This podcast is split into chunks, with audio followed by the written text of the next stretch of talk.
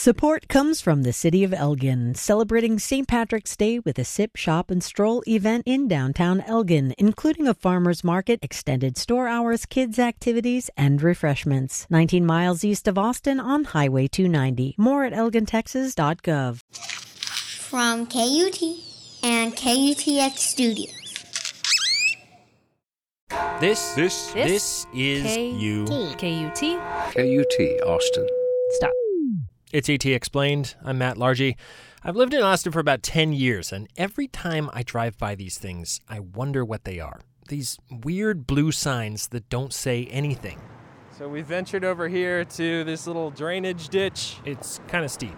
Can I take your shoulder? Oh yeah, of course. I'm here with Laura Bauman. It's a little uh, little rough to get over here. Bad back. We're peering over the edge of the train bridge that goes over Lamar just north of Lady Bird Lake. All right, so we can see one of these signs here. There's two more. Laura asked a question about these blue signs for our ATXplained project. She wants to know what on earth are they? Looks like somebody just cut up some old highway signs and it's a practical joke. I don't know. There's eight or nine of them on each wall of the underpass, sticking out over the sidewalk. They're blue, like highway rest stop blue, and they're at odd angles. it looks like it's the beginning of something. If you've ever driven here, you've seen them. I had a friend suggest that maybe that they were diverting airflow.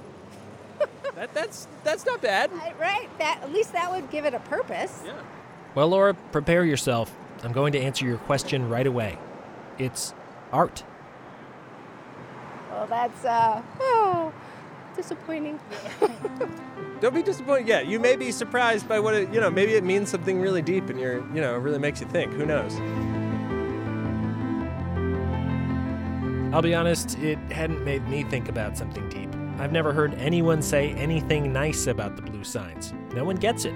There's no plaque, no information about the artist, nothing about what the blue signs mean. So that's what I wanted to find out. I went into the story thinking this installation is just bad art, but now it's complicated. Yeah, it, people are confused about whether or not it's art. This is Sue Lamb. We've collected some responses over the years, and I've got a little list here. She runs the city's Art in Public Places program. Some people were thinking they're maybe they're intended to be like Burma-Shave signs or some kind of alien signal. or sound baffling, Or- you know they could be for truck safety. Yeah, I can see that one. But no, no, no, and no. The real story goes back to the year 2000. Council actually looked at what can we do in this area to enliven it, to make it look um, more interesting and more beckoning to that area that is just north of the Lamar Underpass. The city council set aside $45,000 for the project. 28 artists submitted proposals for installations in the underpass. And in 2002, they chose a design from a local architect named Carl Treminsky. It was called Moments. It's not called blue signs.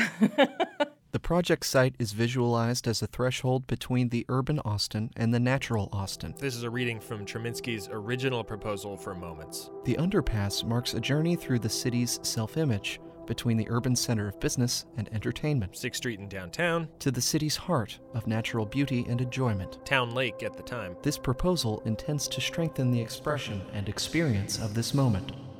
He was actually thinking about those blue signs in ways of responding to the lake. Um, he, he noted that the people running along the lake are doing so rhythmically, and those signs were intended to sort of mimic that rhythm. And he also noted that people were rowing on the lake, and the dip, of the oars as they went down the lake was also a rhythmic kind of experience, and he wanted to respond to that with the rhythm of these signs. Dip, dip, dip, dip. If you look from far away, you can see how the angle of the signs on each side change as you move through. Tilted to vertical to tilted the other way, almost like a paddle moving through the water. The walls of the underpass were painted in green and brown, and there was a time when the spot was bathed in blue light at night, powered by solar panels near the train tracks.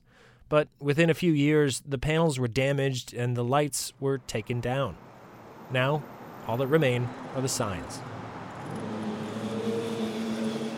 you know, at this point, it almost feels like a relic. Like so much It of it has, you know, the lighting's gone, a couple of the signs are gone. The the painted walls are basically gone, you know, or faded. There's a guy named Phil Reed. He's a local architect. He actually designed those huge metal LED lights under the I 35 underpass near 6th Street, the ones that look like a rib cage. I met with him at the Lamar underpass because I thought he might have a take on moments. We stare into the underpass pit, surveying the blank blue signs.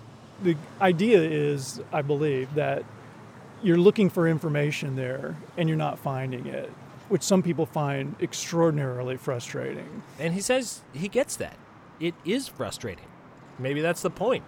And maybe that's why everyone hates it. But at the same time, we wouldn't be here talking about it, looking down into this pit, unless this art was successful. If it was a complete failure, no one would have any interest in it. Even even people's frustration with it is a sign of its success. It's given itself to us in that way. You know, it's it's okay if a third of the people love the work, a third of the people don't have a reaction, a third of people hate it. I think that's that can be the mark of success. That's Sue Lamb again. I think that's one of the reasons we love art is that it it gets us thinking and gets us interpreting. Phil's interpretation? He's a fan.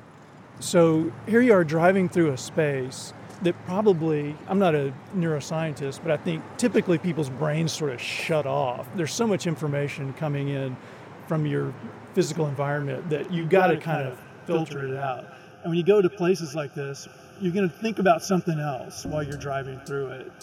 And it's kind of a neat idea that you would bring this place to your consciousness through this little trick, if you will. dip, dip, dip, dip, dip, dip, dip, dip, dip,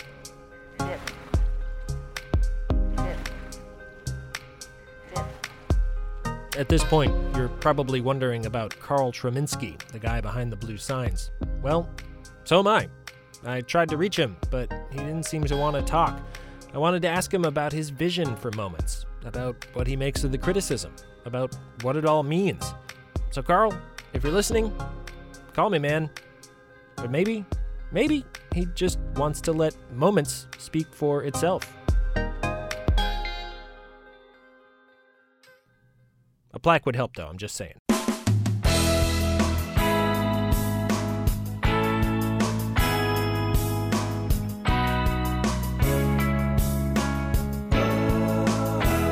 More stories at atxplained.kut.org. Ask your own question. It might be the next one we answer. ATXplained is a production of KUT in Austin. I'm Matt Largey.